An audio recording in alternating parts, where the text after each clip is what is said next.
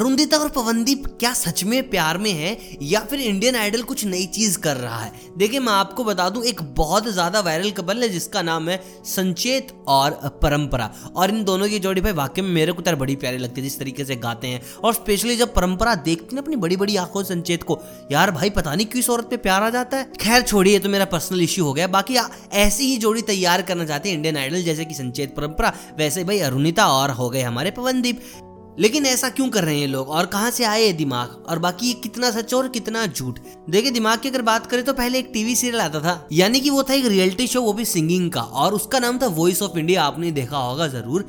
उसमें थे भाई संचेत और परंपरा दोनों साथ। लेकिन हुआ क्या, उन दोनों की ना बातचीत शो के दौरान बिल्कुल भी नहीं शो के दौरान तो इन दोनों का झगड़ा हो गया था और बहुत बड़ा झगड़ा हो गया था। बाद में दोनों मिले हैं, इन दोनों की बॉन्डिंग बनी, उसके बाद एक दूसरे को शादी के लिए प्रपोज किया है। लेकिन इंडियन आइडल इन सबसे आगे आना चाहता है। मतलब कि अनु मलिक ने सही कहा था आग लगा देंगे आग लगा देंगे आग लगा देंगे।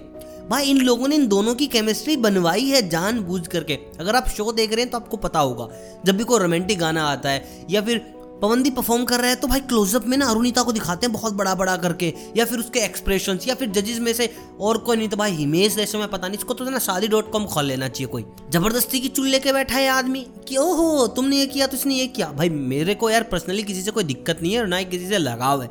बस ये है कि भाई टीआरपी के लिए तुम ना बच्चों को क्या ही गलत चीज़ें सिखा रहे हो। आज के छोटे बच्चे हैं, राग और आलाप के लिए देख रहे हैं इंडियन आइडल और तुम इनके अलावा सब कुछ दिखा रहे हो वहाँ पे। चलो भाई, तुम्हारी मर्ज़ी दिखाना चाहो तो दिखा दो, हमें कोई इतने पर्सनल दुश्मनी नहीं है तुमसे, जो भी दिखाना चाहो this totally up to you brother but कम से कम सिर्फ़ वही तो मत दिखाओ। यार, तुमने ना टीआरपी के नाम से पता नहीं क्या क्या ही करवा दिया। एक आदमी से तुमने ढोलक बजवाया, फिर वही कोई दूसरी चीज़ लेके बैठा है, वो बजा रहा है, फिर वो गिटार बजा रहा है, वो गा भी रहा है, कोई और गा रहा है तो उसके बीच में वो कुछ ना कुछ गा बजा रहा है। यार, देखो मेरा मानना है कि आदमी लोगों के जब दिल और दिमाग पे चढ़ता है, वो उसके सेंस ऑफ़ ह्यूमर के कारण होता है कि यार बड़ा अच्छा आदमी यार बड़ी अच्छी बातें करता है, कितना सुंदर है, कितना सही गाता है। लेकिन यहाँ पर इन लोगों ने क्या किया इस आदमी को दिखाया ही बहुत ज़्यादा है। मेरा कोई पर्सनल दुश्मनी नहीं है, लेकिन यार this is not fair with other contestants वो लोग भी आए हैं, तुम इनको इतना दिखाओगे ही नहीं तो लोगों का फेवरेट और ठीक ठीक लगने वाला बनेगा कैसा? All the time you have Pawandeep and Arunita on the screen so लोगों के फेवरेट तो ही बनेंगे। बाकी यार, आप मेरे को कमेंट करके बताओगे क्या ऐसा नहीं है? अगर टीवी प्रेजेंस पे ही एक बंदा रहेगा बार बार बार बार बार बार तो यार ऑटोमेटिक लोग उसको ज़्यादा पहचानेंगे, लोग उसको ज़्यादा प्यार करेंगे। दूसरी चीज़, जब पवनदीप आया तो दिखाया था कि गाँव में रहता है, इसके पास पैसे नहीं है, ये बहुत ज़्यादा गरीब है।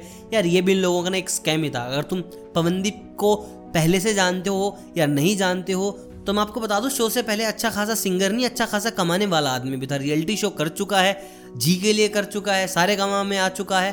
तो मतलब कि ऐसा नहीं है कि गरीब आदमी इसके पास खाने तक के पैसे नहीं है। ये आदमी अपने आप को बिल्कुल मांझ के आया है। मांझ के मतलब कि सीजनड होके आया है। इसको हर एक चीज़ आती है, क्योंकि भाई इसने अपनी क्राफ्ट पर काम इतना किया this is the best thing about this guy बहुत ज़्यादा क्राफ्ट पर काम किया है तो आज ये सब कुछ कर पा रहा है। लेकिन यार सोनी वालों, कुछ तो ऐसा रहम करो। तुम यार एमटीवी हसल से सीखो। थोड़ी बहुत झूठ वो लोग भी बोल लेते हैं, जैसे कि जो हमारा आर सी आर है, इसके पास बिल्कुल भी पैसे नहीं थे, दोस्तों से पैसे उठाता था हॉस्टल में रहता था। भाई, ये कर चुका है एक शो मतलब कि ये पहले बादशाह के साथ काम कर चुका है, एक शो में रैप कर चुका है वी डू नो मतलब हिप हॉप कल्चर के बारे में सब पता है बट कोई नहीं भाई, इतना तो रियलिटी शो पे बनता है। किंग रोको की जहाँ तक बात थी हाँ माना उसने कभी पहले ऐसे परफॉर्म नहीं किया, लेकिन यूट्यूब पे भाई बहुत जहर म्यूज़िक है उसका। अगर तुम उसको पीछे से फॉलो कर रहे हो तो भाई बहुत जहर जहर म्यूज़िक इस चीज़ के खिलाफ नहीं हूँ बट एटलीस्ट पब्लिक को थोड़ा सच दिखा के चलो और इनसे सीखो यार, ये बंदे गाने लिख रहे हैं, बना रहे हैं कंपोज करवा रहे हैं। उसके बाद लाइव परफॉर्मेंस ऐसे देख रहे हैं कि सुनने वाले के रोंगटे खड़े हो जाएँ। और वहाँ तुम यार ऐसा झूठ बाट, वहाँ पर से ऊपर अन्नू कपूर बैठा दिया तुमने, कभी टोनी कक्कर की बहन आ जाती है यार, मेरे को आई डोंट नो कितना सही है, कितना गलत अब आप मुझे कमेंट में बताओ कि भाई कितनी चीज़ें सही हैं और कितनी चीज़ें गलत हैं। It's totally up to you बाकी यार मेरी बातों से थोड़ा बहुत भी ऐसा लगा कि हाँ यार, कुछ लोगों के साथ गलत हो रहा है, कुछ लोगों के साथ बहुत ही ज़्यादा सही हो रहा है। तो लाइक मार देना वीडियो को कमेंट कर देना किसके साथ गलत हुआ है, किसके साथ सही हुआ है।